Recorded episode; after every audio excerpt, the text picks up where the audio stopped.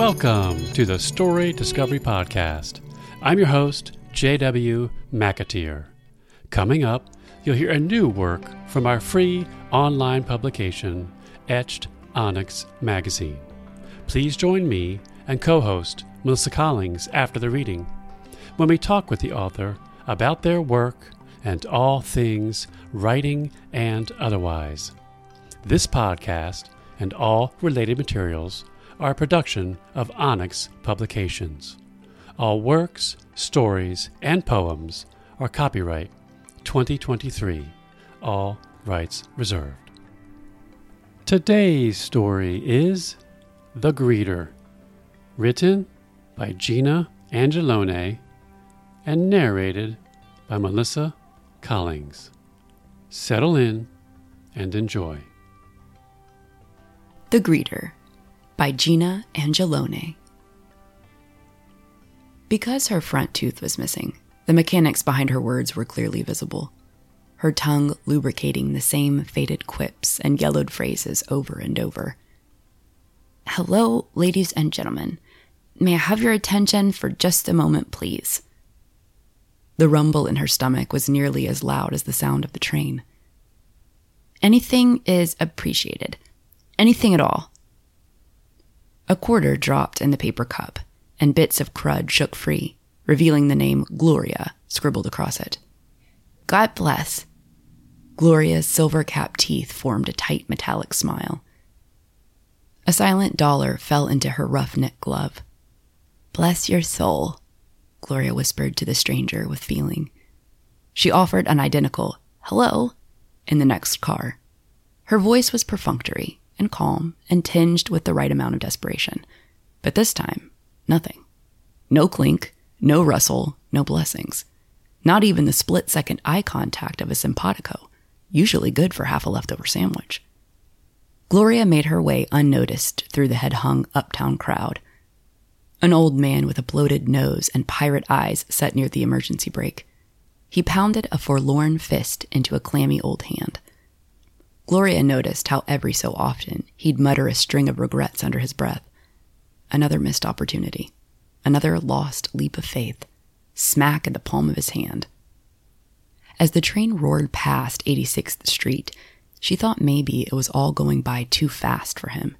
Maybe one day he'd pull the brake. She wouldn't be surprised. Nothing surprised her anymore. Not the sound of her own small voice breaking through rush hour tension.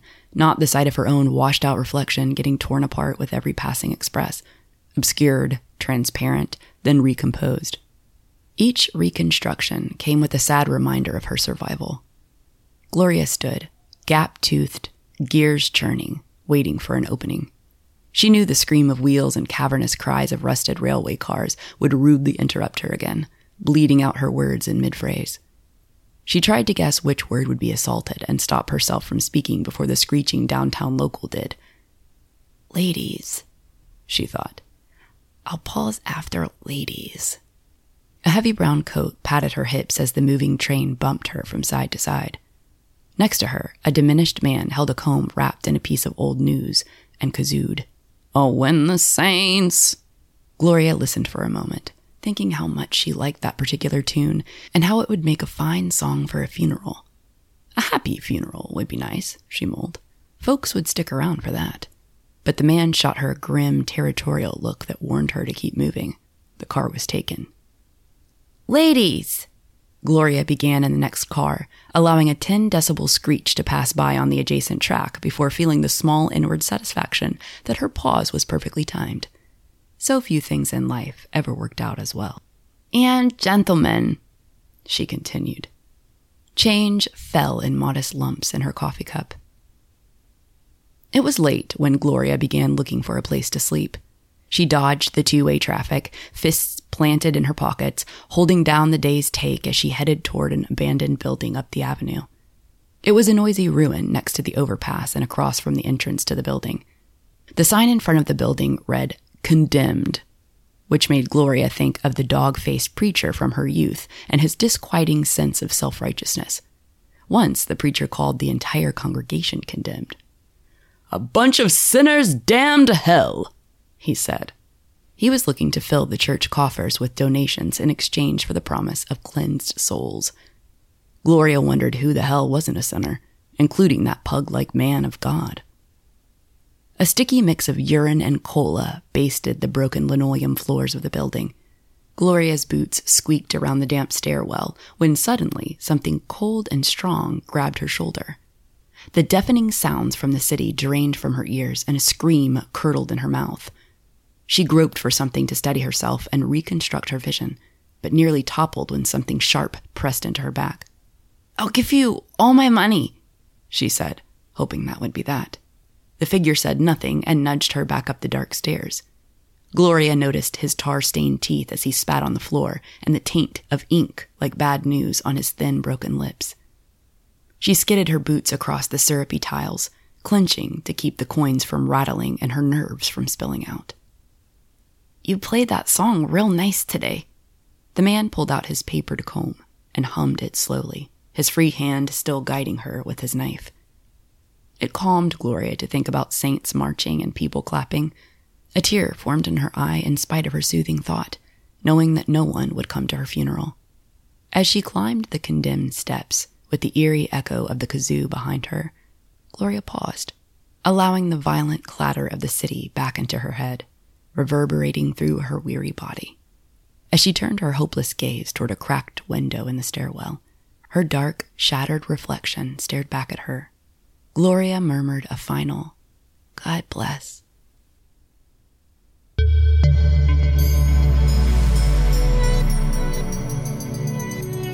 You've just listened to The Greeter by Gina Angelone. Welcome to the post story portion of the podcast. I'm your co host, Melissa Collings, joined as always by the highly efficient J.W. McAteer. Hello.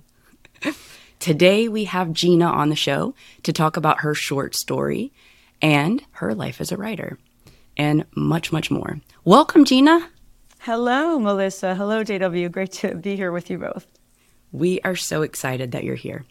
Gina is a highly acclaimed director, producer, and author. Her work in film and television has won her multiple awards and grants, including Emmys and Cable Ace Awards, as well as several nominations on top of her winnings. Gina has published fiction in the form of novels and short stories, which has also earned her grants and further recognition.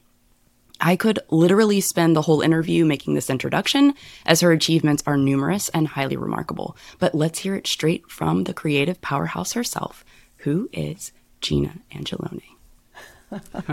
well, you're not going to hear it from me. You're going to have to just keep, keep going with your litany of praises so I can soak it all up. Thank you very much. That's very kind. I love it. It's so true. I can't wow. wait to dig in more. We're going to be asking tons of questions. That's very nice. Thank you. Thank you. Um, yeah, I think if you're fortunate enough to stick around long enough, you get to do a bunch of things, and and some of them can actually turn out. So that's, there we are. Wow. I love it. Talk about brevity earlier. okay, no, no. Boom. Tell us a little bit like where, where you're from. Sure. You know, um, I am from, originally from Philadelphia. And um, surprisingly to me, as it turns out, after an absence of decades spent living all over the world, um, I'm back. I'm back to my roots. I'm back in Philadelphia. Oh, wow. I moved here just three minutes before the pandemic broke out, and oh. um, and so you know came for sort of personal reasons and family reasons to to look after my mother who was going through health difficulties, and uh, and she passed during the pandemic. But I feel like Mama brought me back. Mama brought me home. That's so sweet. here here I am, and here I stay. And as I like to say, I, it's actually been a very uh, it was a very, very soft landing at a very, very difficult time. I'm, I'm really happy to be here. I never pictured myself living back in my hometown, and um, I'm loving it. It's you know it's certainly been a very challenging bunch of years, and Philadelphia has many great things, but it might not it might not be the capital of um, film and TV where I came from in LA and New York. But I'm I'm really glad to be here. It's a it's a different chapter. Sometimes I wonder who wrote this chapter who wrote this yeah. chapter. Living alone, empty nested in Philadelphia, but it's good. So far, so good. That's great. Philadelphia is a great town. It's got Yeah. a little edge to it, though. I have to say, I've been there a few times, and boy, it's just rough around the edges. grit, man, pure grit. That's the thing you you have to embrace and almost really love about it is that is that straightforward, gritty blue collar edge. It's kind of Yes. it's, it's a beautiful thing. Yeah. I Yes. like that. So yeah. Yeah, well, we're going to talk more about you and your journey, which I'm very excited about. But let's start with the story. Where did this particular story come from? Were you compelled to write it? What was your inspiration behind it? Well, first of all, I should say uh, living tw 20 years in New York City, you know, has given me a lot of time to just observe life Yes. with that kind of urban density and humanity. And you know, as New Yorkers, we sit and spend a lot of time in the subway. And I and I just remember, I just I often just take notes of things I see. It's like there's a camera in my mind, always recording, and then I go back in my journaling practices or my you know just um, stream of consciousness writing, which I do every morning. You know, I make notes and observances, and sometimes I go back and I look, and those come to the surface, and I think, oh, maybe there's maybe there's a story, maybe there's something I can flesh out here. So these were based on two separate characters on two separate occasions that I saw riding in the subway, and I kind of just mashed it up into a sad little piece of sudden fiction. Yeah. It's thought provoking, though. It is sad, but it's thought provoking. In oh. such a short period of time, you got me invested into this character, which I thought at the end, I, I felt something. And I thought, mm. oh, wow, in such a short piece, you know, a lot of times it, it's difficult to do that, you know, to get connected to somebody and feel for them. And somehow I felt for this woman. I'm not sure exactly what you did. I didn't analyze it, but I appreciated it. Oh, thank you. You know, I think it's always. I, I'm so I'm maybe jumping ahead, but but flash fiction is something that I'm really throwing myself into right now after having written more long, you know, longer form stuff. Yeah. And it, it is a real challenge, but I kind of love capturing a snapshot, a portrait. Um, I'm, I guess I'm always talking in visual terms. That's this, that's the filmmaker part. But Yeah. it's it's showing a quirk, a, a kind of personality quirk, or an inner thinking, or an inner logic in very few strokes, and hoping that that connects with someone. That someone Yeah. says, "Oh, I, I, get- I get that. I get that character, and, and a little bit what they're made of." So that's that's the challenging part, and then you know trying to give something very short, a beginning, middle, and an end, right? Mm-hmm. Yes. That- yeah, it's impressive. It's hard to do with Flash. That- yes. We don't get a ton of Flash pieces. Sometimes we'll get something like 2,000, 2,000 words. That's not really Flash, but yeah, 833 words or something, I think. I was really surprised. and Nice I've been writing things that are less than 400, you know. words. Wow. Yeah. Yeah. It's uh, just trying to flex that flex that muscle a little bit. See what I think what that's a really good exercise. I think you can become better. I mean, when you when you capture storytelling, you know, you get that like you said beginning, middle and end in a short period of time, you can take that and just like stamp it out, I feel like in other pieces of writing. Well, Yeah. also I think you know I'll just say that in in film, you know, there was a sort of period of time where everything was fast cuts, and then you know then came vines, these seven second videos that everybody was obsessed with, and the TikTok culture and whatever Yeah. else. And I get it. It's very it's very appealing little digestible bites that you have time for. Yeah. And I kind of really fell into it during the pandemic and was reading a lot of um, short fiction and, you know, watching a lot of YouTube clips and whatever else. And I just sort of grew my own appetite for that and decided to, to explore it. I feel like that's, I don't want to couch it in a negative and say that people don't have attention span for longer because they certainly do. But I think it's more, not more, but it's a different kind of invitation to say, oh, check me out. I'm 300 Yeah. words or I'm 800 words. It, it'll take you all of five minutes to read. Yeah. So Right. It does open a door of possibility where maybe something denser uh, or even more literary wouldn't. Yeah. Yeah. I like that. An instant payoff too to kind of that nugget to give you something right away rather than having to wait for it with a novel, which both, you know, they both have their place, right? For I think sure. everything has has their pla- has its place. Absolutely. I agree with that. Yeah. So, Great. Yeah. Well, so, okay, let's talk about the transition to writing. You have been writing, I guess, screenplays, directing, producing. That's been your career, it seems like, for the most part. Have you been writing, writing uh, on the novel side or on the story side for a long time? It's on the side, or is this just something more recent? Yeah, it's a funny it's a funny thing. We might need to bring a therapist into the call. Can you? Can, oh, I like it. Keep going. no, I you know I think it's a funny thing. I grew up just not only wanting to be a writer, but ha- you know being told constantly that I was a writer, and in a way it messed with me because it. it um, I was being given credit for something before I had actually done much of it. Do, do you know what I mean? Yes. Um, and in my mind, I could sort of relax into the role a bit more and say, okay, it's I'm already this. It will it will evolve.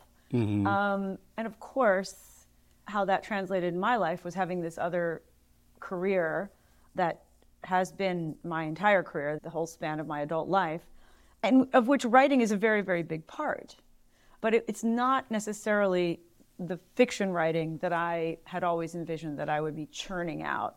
That only now am I churning out. So um, it's always been this slower, like it's been on a slow burn on the back burner for me for a while. And I, I definitely have feelings about that. Cue the therapist. But um, but it's also always been a part of my uh, life and tra- trajectory. Whether it's I'm putting those things out into the world or just keeping the writing for myself, whatever it may be. So I my first short story was published in oof 1996 in, wow, a, in a Doubleday anthology. Uh, Angels of Darkness. That was what it was it called? Uh, trou- tales of um, tales of troubling, troubled and troubling women. That's what it was. Yeah.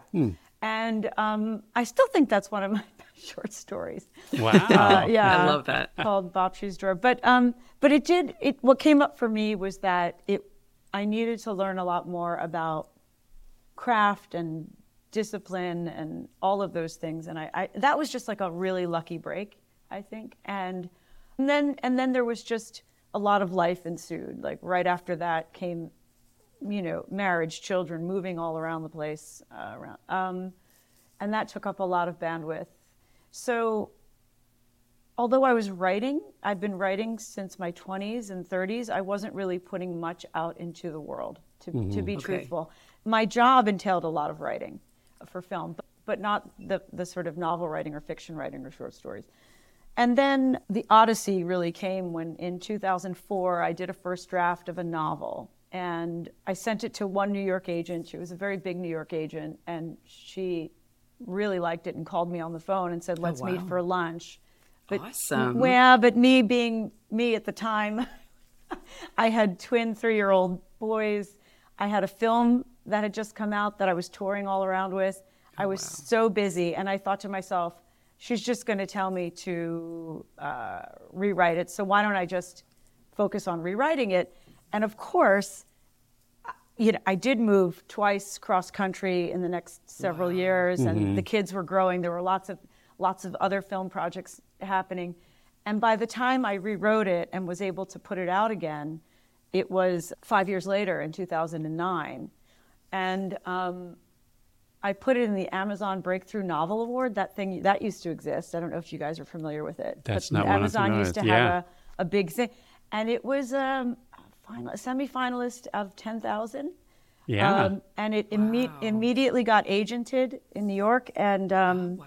yeah, so all that was great. And then three small literary imprints expressed interest. I was feeling so fantastic, but it was exactly when the fallout of the global economic crisis from 2008 had, had hit the publishing, Yes. publishing industry. And so, in fact, there was a moratorium on sales and or on acquisitions for four out of five of the Big, pub- houses. yeah. Yeah. So um, my agent said, "Look, there's really uh, three people want it. We they can't take it."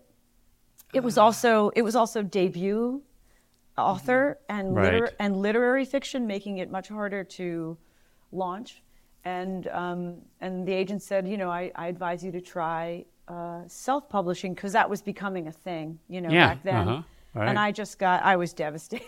I just, so I wound up moving for you know again cross country to Los Angeles that year and all that upheaval and resettling and focusing on different things and I kind of shelved that novel. It's really my magnum opus. It still hasn't been published. The first chapter has received many awards and it just got published in Philadelphia Stories last October. The first um, chapter. Yeah, won an Yeah. award. It, it's won like three literary awards. But the, the, the novel itself, the manuscript, I'm not aggressive or, or proactive, I should say, in sending it in sending it out. I did I did try querying again during the pandemic, and the response was basically, "Lady, it's the pandemic. What are you thinking?" So Right. I feel like I feel like between the global economic crisis and the pandemic, I'm always a little bit uh, behind the eight ball on that one. But Oh. I I should not. I should say I won't give up. But I, I I've kind of uh, it's sitting really waiting for my attention, and uh, I still think it's a very valid piece of writing. Of course, I still stand behind it. And then, but that was sort of the the long. Um, troubling tale of, of that manuscript. And and then i in in 20 i guess 15 or 2014 an agent in la said to me you know write something else write something else and Okay. and try to see what you feel about the self-publishing route. And so i did that. And in one year i wrote a manuscript uh, called cafe antoinette and i self-published. And it was you know, I treated it as if it were not self-published. I was very, very um, exacting and, and perfectionistic, and took a long time. And um, it's a it's a beautiful looking, clean tome. It's not, you know, it feels very professional. Uh, Sure. but I didn't. It didn't bring me much joy because I think there's that moment where you you just hit publish on Amazon, and for me at least, like there was no fanfare, like balloon. Right, there were no right. like Right. exploding balloons and champagne, gla- and it was just. I was like wah wah wah, and and um, and that's when the that's what didn't hit me is like that's when the real work begins. Yes. Um, that's when Yeah, you really have definitely. to start Marketing. marketing and peddling. And I actually didn't have enough gas in the tank. I was working on a TV series. I was raising my kids, you know, single mom at the time. It was just like so much, so much to do uh, that I just sort of said, whatever happens with it, happens with it. That's and fair. and ama- amazingly, it did go to a bunch of book clubs and and I did do a bunch of uh, yeah readings and interviews, and that was fun. But I decided, and I wrote it to be more. I don't want to say it's not commercial fiction. It's still literary, but it a more a stickier plot line, a faster, a much faster read. I wanted it to be a fast, sticky summer read. Yeah. That was successful. Um, but did I want to do it again? No. Yeah. Okay. And when you say, did you want to do it again, you mean the self publishing? Yeah, and I think Okay. it works so well for so many people who have time and bandwidth and energy to create a big online presence and platform. and exactly. I, am just, I don't. It's, Right. I, I Yeah. recognize that in myself, and it's, I know it's a, it's a giant flaw these days, but I, I, I have to be who I am. No, Yes. that's not a flaw. That's, that's I, I don't think so anyway. I mean, self-publishing is its own. You are you're everything. You're marketing, right? I mean, you you do it all. So You you it's not just writing the book and a lot, and getting it out there. It's the it's everything else to get it read. Yes. And a lot of authors, I think, because I think a lot of us are probably introverts. We talked about this on a recent show. Is uh, that's like you know the antithesis of what they want to be. so Yeah, you have to love it and enjoy it. And I've tried to trick myself into it many times in different ways, um, giving myself little daily prompts to tweet or this or that, and it just Ah, never it never yeah. held up for me. Um, Yeah. It didn't feel quite authentic, and I admire people who are good at it and who love it and get stuff back from it. But I, I kind of recognized that that wasn't my my bailiwick. So. yeah, Um, so here I am in the shadows. Diving in into the flash shadows. fiction. Not at all. Yeah, yeah. not in the shadows. But I completely understand the social media. I was in a group of writing ladies uh, uh, last weekend, and we were talking about social media. And for a while, I felt that same way to that pressure to be on social media and producing something every single day. And it was at first I was having fun with it, and then I hit a wall where yeah.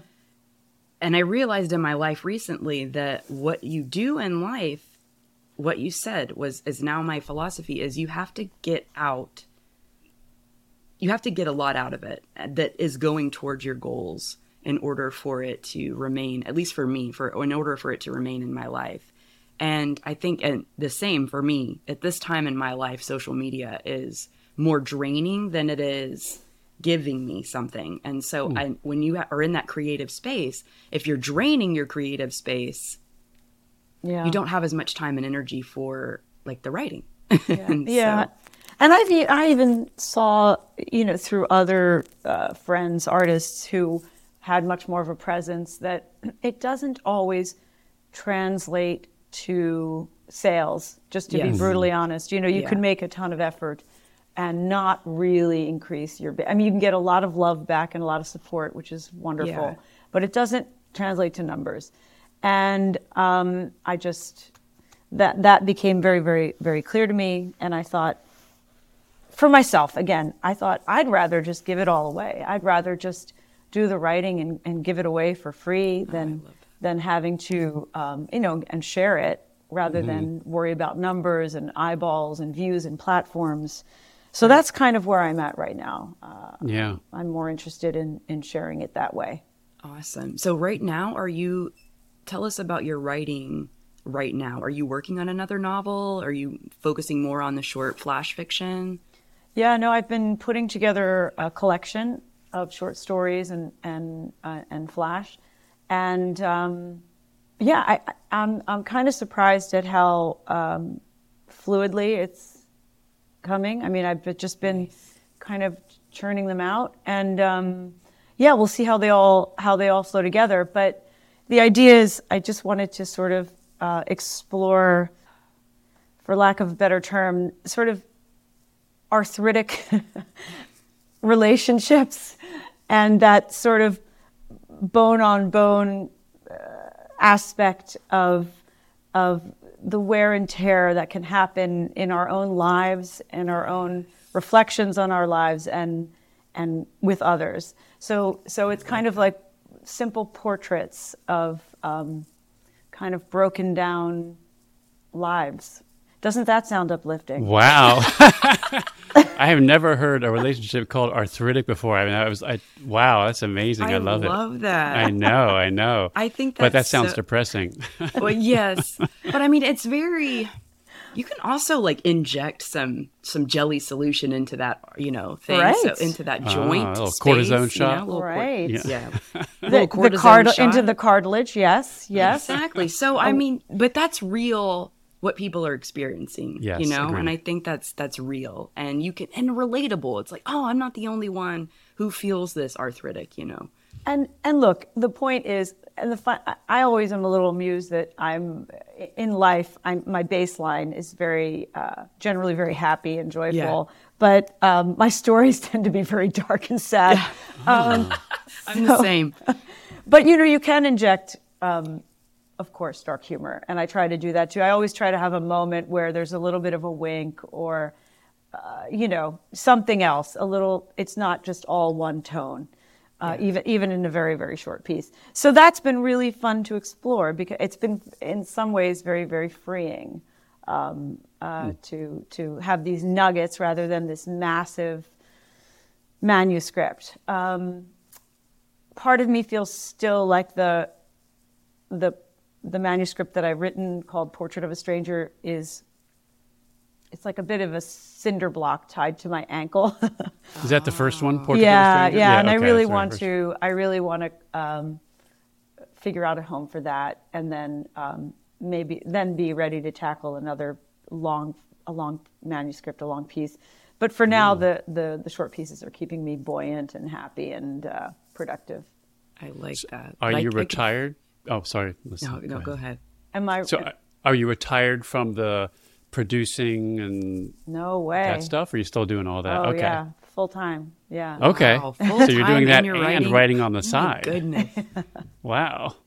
so what are you working on in- in the film right now? film Yeah, industry? so right now is a particularly uh, exciting moment because, um, yeah, in a couple days I'm launching uh, into filming the last part of my own film project. Uh, so I'll spend a month running around the country filming that. And um, Wow. yeah, it's a feature documentary. I've been working on it for um, a really long time, and it's uh, it's one of those things that again, you know, this is the this is the I guess the creative struggle. At least it's been my experience and my path where, um, you know, you're for me. I always feel like you know it's it, might seem like I'm doing a lot, and and thank you for that recognition, but it's I feel like I'm always sort of climbing the mountain with my teeth, and yeah. uh, you know, there's stops and and you know starts and and this particular project really was doing well and then kind of died on the vine during the pandemic as so many things did and mm-hmm. funding funding dried up and I thought well it's not going to get done and then this last fall I thought let me just do one more push for fundraising and uh, with the help of some very good people I was able to do that. And now we're um, completely on the rails and and pushing pushing toward the, the finish line this fall which is so exciting. So it's a, it's a feature documentary um, called Sitting Still, and it's looking at the it's looking at um, the world and urban design and land through the eyes of uh, a visionary urban mm. designer and landscape architect who has Laurie Olin, who has done some of the most iconic parks and gardens and public spaces in the world, definitely in the country, and um, yeah, but it's sort of more getting inside the head of this thinker and um, designer and talking about our lost connection to nature and how oh, and cl- and climate change and how the world has become decoration for younger generations who are so immersed in the digital you know environment mm, yes. and mm-hmm. and the problem with megacities and bad architecture and our export, exportation of those things to other countries in the world and and why it's so important to keep um, keep our connection to nature, you know, uh, present and, and yeah. life sustaining. So um, it's with um, some very very big minds and and people in the profession of architecture and design, and um, yeah, so I'm excited. So that's happening. That's what that's I'm working great. on. That's that sounds yeah. amazing Thank and you. needed. It's very pertinent. Yeah. Well, sure. Well, that... You know, after the pandemic or during the pandemic, suddenly there was this wake up call that yeah. we need our outdoor spaces more than ever. Yeah. Mm-hmm. Um, so it is good timing in that regard. So, so, so there again, maybe everything just happens in the right time, right? So maybe yes. this this seven year journey with this film, this is the right moment, and yeah. maybe, maybe when the manuscript comes out, I'll wind up saying, "It's perfect timing." I think I think that's exactly what you will do because I yeah. when it feels like I think you described it as a cinder block on your ankle. I yeah. that that means it needs to come off, right? Like you need to launch that thing and you'll yeah. find the right time. And maybe this is like your your burst to think, well, maybe I should touch that again, or maybe when you're done with this. Yeah, this could be it. Yeah, it's an Italian reference, the cinder block. okay, I like that. I guess it is, isn't it? not the feet poured in concrete oh, yeah. kind of deal. Yeah. I oh, like that. It's very well, visual. You're giving me great oh. visuals. Oh. I know, I know. Dark ones.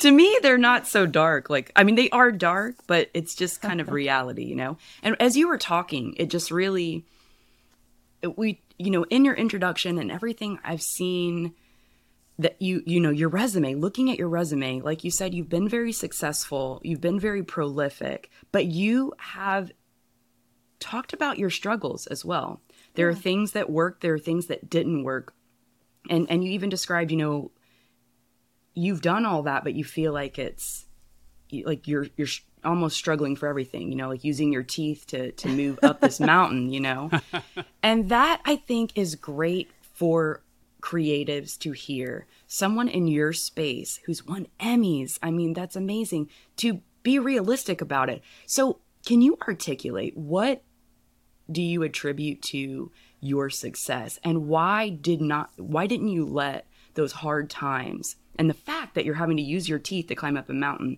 stop you? Born with good teeth. Um,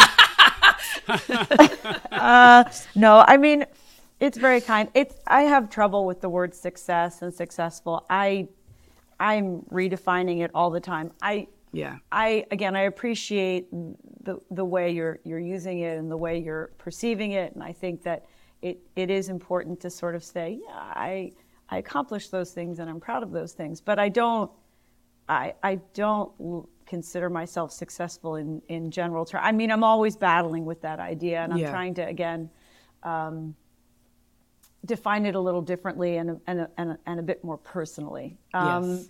But I I, like think that. that, um, persistence is the only answer. I think that by God, I'm persistent. It's the Yeah. only reason I'm still standing. I mean, you know, it, film and independent. I'm talking really super indie documentary film. It's very hard to carve out a life d- doing that, and I feel like so fortunate that I've been able to to do it. And um, yeah, and, and writing super hard. I mean, all these things, all these artistic practices are incredibly challenging, demanding, uh, emotionally confusing, uh, questioning your every step. And will this be the last time? Will this be the last thing I ever do?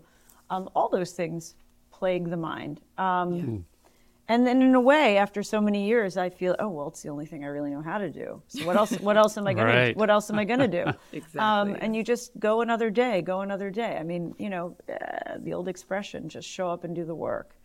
And I think Yeah. I'm I'm completely hard, hardwired to show up and do the work. That's all I've ever done. And so, um, I think from the outside view or the aerial view, it looks like, oh, wow, you know, you've done all this, you've done so much, and and I want to, uh, you know, say again, say thank you for that acknowledgement, but. Um, you know, the sort of micro view and macro is just is just ah, there's so much more to do. yeah. Yeah, wow. How do I get there? I got, I just. I. You know. I just. I keep keep going. I keep going. So um, yeah, I'm. I'm persistence. That's it for anything, right? Yeah. You have to create uh, very, very, almost bulletproof disciplines around them, Yes. or they won't transpire. It won't. It won't move the needle. Yes. Yeah, totally. I think that's so important for people in the creative space who are searching to hear that, especially from you, you know, someone like you. And it, it does, it takes determination and sticking with it.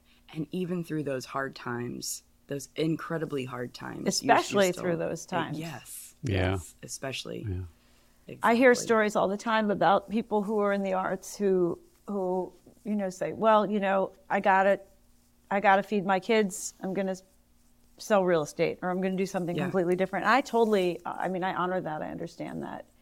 Um, sometimes I wonder if I'm just too stubborn. But, you know, I'm just to I'm just to play it out. Yeah. because he, you know, every every day is like, okay, yeah, I did it again, I did it again. Let's go, keep going. Yeah. Um, but really, it's that sometimes it's that tenuous. It really is. Um, Yeah. So it's hard to, for me to view that as like as largely successful, if you know what I mean, because there are all these variables and there are all these things that are constantly in flux. Yeah. Um, yeah. But that's that's what it is. Well, this is great. That's such a good interview, and, and we are up on our normal time. But I did mention to Gina uh, earlier before we started recording that we might go a little long, and I think we will. um, but I want to ask about the writing elements of it. So, writing for film or TV series or whatever it is versus the, um, I guess, the straight up novel or short story. Yeah. Uh, you know, you talked about how it's different and how you know you didn't necessarily feel that you were doing that or the differences between them. So, what? How do you prepare yourself mentally, or what do you find different? Just kind of talk about that, the difference between those things. In some ways, I feel just for me that writing is writing is writing. Uh, it doesn't matter. And the rest is form and structure, um, and it's fun to play with those things. So, I, I even did. I dabbled in songwriting. Uh, I was invited invited into a songwriting group in Los Angeles.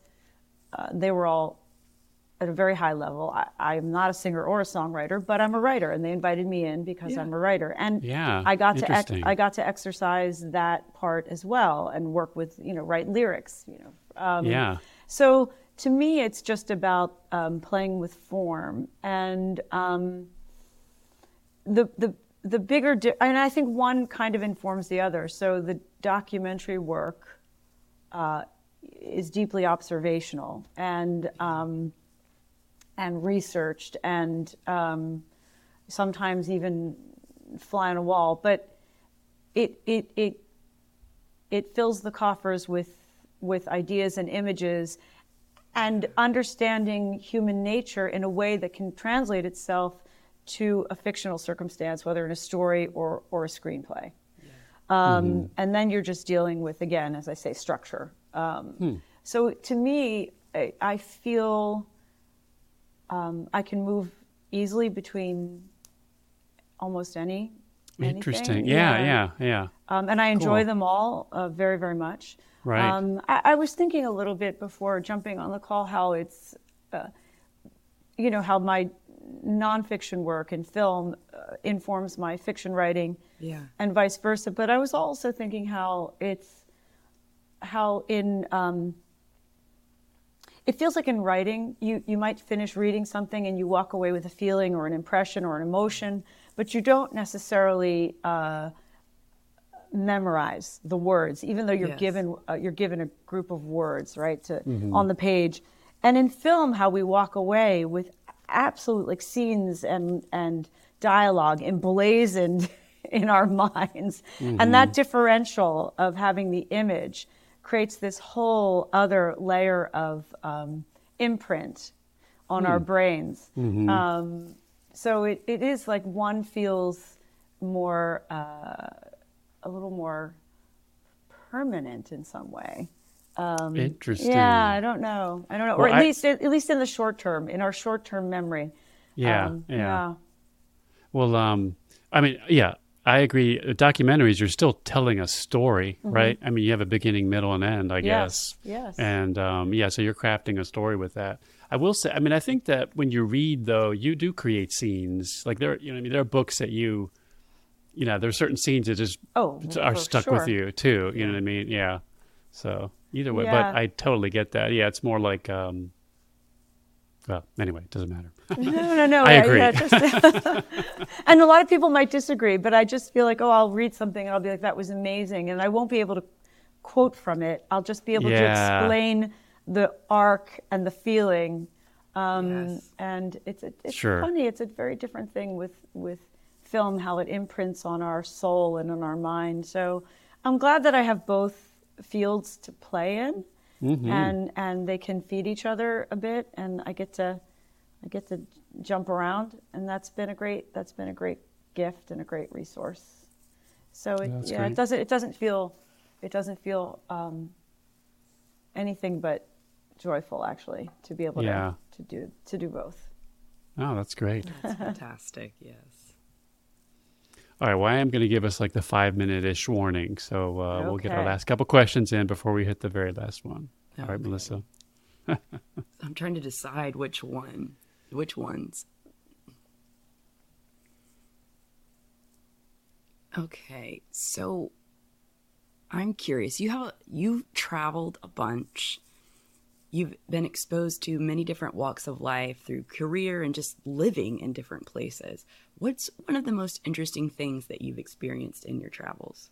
Ooh. Um, I think I you know it's it's funny I I think it's transformation.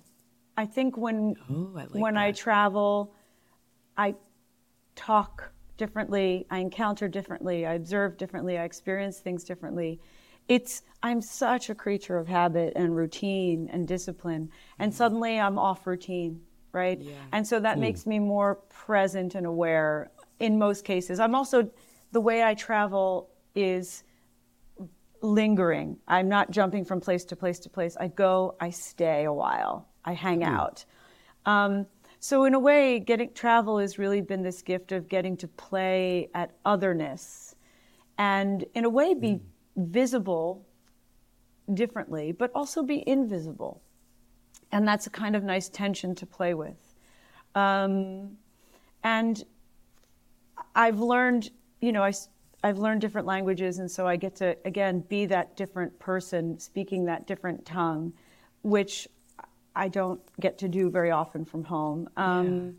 And I think, you know, as humans, we're really obsessed with other humans, right? We think about, we write about them. We're all That's We're true. gregarious primates. We like to stare. We like to people watch. And so the most interesting um, parts of travel are kind of just those unexpected human human interactions. And so there there are sort of obviously far too many to kind of zero in on. But that's Right. really what it is. It's about that transformation of self into other and and awakening that vulnerability, right? Because I travel alone. I'm completely in in my filmmaking, in my writing, in my traveling. I'm a solo flyer, right? So it's uh, it, it's about facing those fears every time, the blankness, and and and the reinvention that comes from it. So that's what I like about it. It it, it I think I'm completely fearless and completely terrified in, at the same time. Yeah. Wow. That's amazing. I, I love know. how I expected going into this question, like, oh, I saw this rock that was shaped like, you know, something. But you have given this amazing answer that Oh. is um, that really makes you think, you know, about travel and how how it affects you as a person. Well, we So don't that- go to places, we don't go to foreign places or even local. I mean, I don't go to places to find the same thing. I don't and see the same architecture and see the same clothing and art.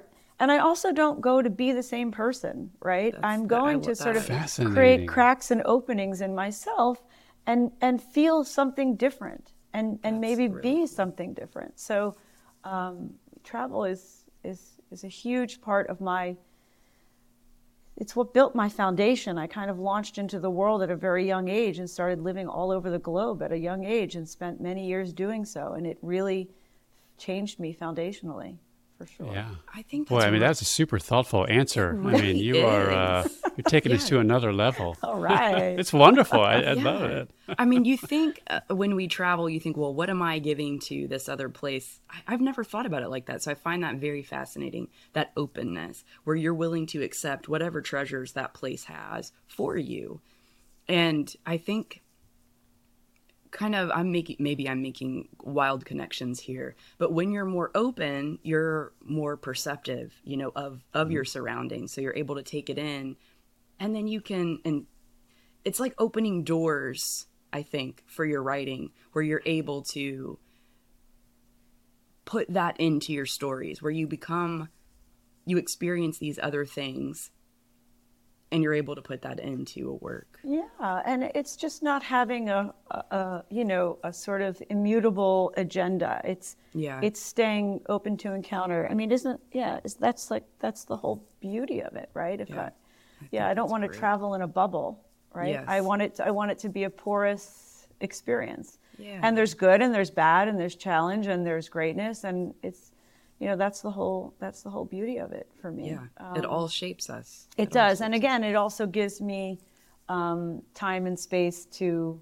fill up the stores of that constant rolling camera in my mind that Yeah. sees things and observes things and then jots them down and maybe they pop out years later like this story did like the Greeter did you know and it turns into something later on it blossoms when it's ready yeah yeah. Um, yeah Well, that I mean that experience and your approach to it specifically, I can't say that I, I doubt that many travelers have that same approach of not being themselves or you know tra- being so open, but that, that sort of empathy is a way into characters, basically, right? Like into and you can totally and you, with all of that traveling you've done, that really gives you a lot of avenues into into characters and becoming other people in your stories. You, you know what it does? I mean, it's also um, somebody once, I read something where somebody asked the question, What's your through line in life? And I thought, Oh, well. and I thought, yeah, and I thought the answer for me, I, I don't mean this to sound cavalier, it, it- it's just um, what came up for me very strongly was freedom. That all the choices I've made, some very difficult, um, have all been based on this idea of a sense of freedom. So I mentioned that I'm a solo flyer. So that means I've always worked for myself, by myself, independently. I've never had the support of a company or a machine or an organization. And that makes things very hard. Yeah. But it also gives me the freedom to to make my choices, live my hours the way I want. Um, Yeah. Right. it keeps me hustling like maybe 10 times harder than need be but th- that's also the choice that also sometimes translates into a freedom and yeah and so I, I think travel for me needs to feel freeing um, it to open up those you know crevices in the brain to see things and experience things um, differently because if i just go with my hard set um, view of things and a filter, and uh, Yeah, yeah. it won't. It, it it'll be a different kind of experience. That's all. Yeah. Definitely. And you could miss treasures. Yeah. It's a wonderful way to do it, I think. I, I'm with you there. I love that. And it's different now that I'm um, of a certain age. Let's say, like you know, as a younger person, you know, there there. Yeah, I, there was a lot more visibility, I think, in certain parts of the world, um, and now I get to be more invisible, wear more wear more of a cloak, and that's just a very different kind of experience. But it's also uh, wonderful. That's great. cool. I love that answer. Very thoughtful. Oh. It, it makes people want to you know, evaluate their own lives and experiences. I like that. Great. All right. Well, before we get to our last question, I'll bring it back to writing a little bit and reading. So you're doing all this creation through, you know, in pretty much any, all, you know, all aspects. Um, and but what about reading? So what are you reading now? What do you like to read? Do you have any genres you focus on? Tell us a bit about that. Yeah, it's an interesting question. I um, I, I have this sort of strange quirk because when I when I make when I'm actively making a documentary, I won't watch any documentaries. I don't want to be influenced or informed. I'll just watch fiction. And when I'm writing fiction, I don't want to read any fiction. I just want to read nonfiction. Interesting. for the same yeah. for the same reason. I know, I- maybe that's a hard limitation, but um, so that's kind of uh, that's kind of how I've been rolling. So you know, I think as for many of us during the pandemic, um, I switched from reading, you know, papers in my hand to listening, and um, I was always big into podcasts, but. Um, you know, I think the New Yorker fiction podcast got me through the pandemic. Just listening. Oh, wow. So then I was listening to a lot of um, short stories every single day, and really Mm-hmm. coveted that. Um, and then listening to a lot of other stories on other podcasts and um, and audibles, a lot of audible books. yeah. yeah. Um, And so that's kind of because those are things we can do in transition, right? Yes. And Right, and the liminal the liminal moments count in our li- in our busy lives. You know, when we get going from here to there. I don't want to give up my reading, but do I really have time to sit down for an hour at night before bed? Probably not with all my other Yeah. disciplines and routines that need to happen. So, um, in order not to sacrifice it, um, it's it's become an activity while I go on my daily walks. I listen to stories while I drive the car. I listen to stories like everybody else. Yeah, sure. Um, so yeah, I think it's been a lot more. Apart from the New Yorker, um, it's a lot more nonfiction related stuff. Hmm. Um, while I while I attempt to churn out these little micro pieces of fiction. yeah, that's great. Oh, that's fantastic. I, I adore audio as well. I am the same. I all the little traveling bits. If I'm cooking, you know, doing laundry, things like that, I'm using that as my reading time. Yeah, it's such a gift to have that. It is. It is. And I and it's the oral tradition. I mean, you know, really, it's so wonderful to have that. Yeah, you know, we kind of lost it for a long time, um, but once audiobooks audiobooks kind of returned, it's uh, it's a amazing. Yeah. And, you know, I say the more points of connection we have, you know, to things that move us, the better, right? So we, Yes. um, and we have a choice. We, we have a choice of a million different things that we could be listening to uh, and reading or whatnot. And it's all there. And that's really, really beautiful. So we get to, we get to swim around and, um, and experience a lot of different things and a lot of different voices and points of view. And um, I do a lot of that. I try to do a lot of that. Yeah Yeah. it keeps and also you know again just uh, not not so much now but during the space of the pandemic i had moved to a new city i had I say new city because I hadn't lived here since I was 17. So, Yeah. um, you know, I didn't really have uh, many resources. I didn't know my neighbors. I, you know, everything was everything was new, and everything was shut down. Yeah. so there was a deeper sense of solitude. Uh, so finding those points of connection um, through true. storytelling was salvational, actually. Yes. Yeah. Yeah. All right. Well, like I like I said when we, when we began this show, or probably Melissa, you know, we have so many questions we could talk to you for a long, long time, but we should probably stay on schedule somewhat. All right. so, with that being the case, um, our last question is generally speaking, you know, if you have a favorite writing resource or any advice at all for aspiring and or new authors that you'd like to share. Yeah, you know, um, I'll tell you. Last year, uh, the um, the AWP Writers Conference was in Philadelphia, and I don't like conferences. I don't like panel discussions. Usually, um, I find them often to be very self-congratulatory, and but friends were going, and I decided to go. And I went, and the real takeaway from that particular conference, from every writer who I encountered, was, "Oh my gosh, I really need to start submitting my stuff. I really need to start submitting my stuff." And I mm-hmm. thought, "Oh, I'm not mm-hmm. the only one. I'm not the only one with tons of things residing on my desktop."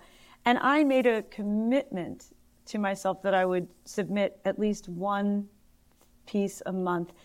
And the advice I have to other writers is to do the same, only because it's there's a much broader spectrum of things out there and places where your work can be read.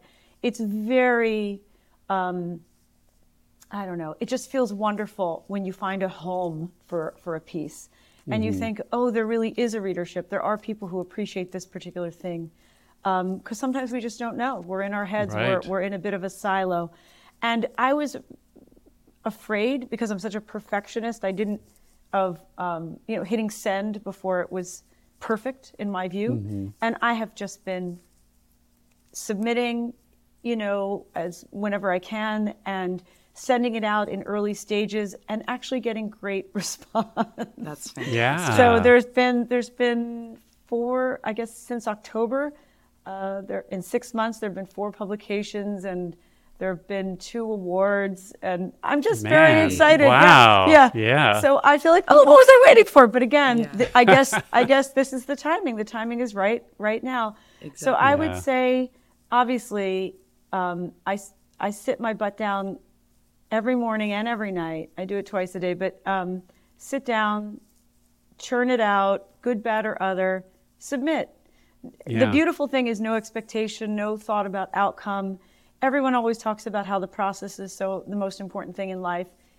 Of course, writing is no exception. It's a painful process, but Yeah. it's it's beautiful and just you know we we have to face the fear of rejection as artists um, and that's okay. And i'm all about just giving the words away. Give it a release release Yeah. them. And maybe they take flight and possibly they land just in the right place uh, where someone else can hear them and feel something. Yeah. and so that's that's the beauty of that exchange. So that's the advice is really just um, write and let go write That's and write great. and release Write and release. Write and release. I love it. Like a bird. yeah Oh, that's terrific. All right. Well, it's been so wonderful having you on, Gina. I'm so glad that we had the opportunity to read your piece and to get it out into the world. I mean, that's one of the things that we are here for is to help writers who are maybe on the margins sometimes, or you know, we get we get really good quality stuff also, but um, just to kind of get folks to let their works be discovered. And um, we're so glad that you submitted to us. Yes. thank you i'm so grateful i'm so grateful to you both and to the publication and the good work you're doing it's wonderful Appreciate it. It's been so fun. Thank you, Gina. thank you Thank you very much for listening. We hope you enjoyed the show. If so, please do us a huge favor and give us a rating on your favorite podcast app. Also, be sure to tell your writer friends. Ratings and word of mouth are our best tools for expanding the reach of the magazine and podcast. The Story Discovery Podcast is a free, narrated podcast of works that appear in Etched Onyx magazine. Edited by J. W. McAteer, all stories and poems are available at onyxpublications.com. That's O N Y X publications.com. If you're feeling extra generous, you can support us at patreon.com slash onyxpublications or buymeacoffee.com slash onyxpublication with no S. As a nano publishing house, we are always looking for new works to showcase. If you'd like to submit a story or poems for consideration, please visit the submissions page on our website. In the meantime, keep reading and writing.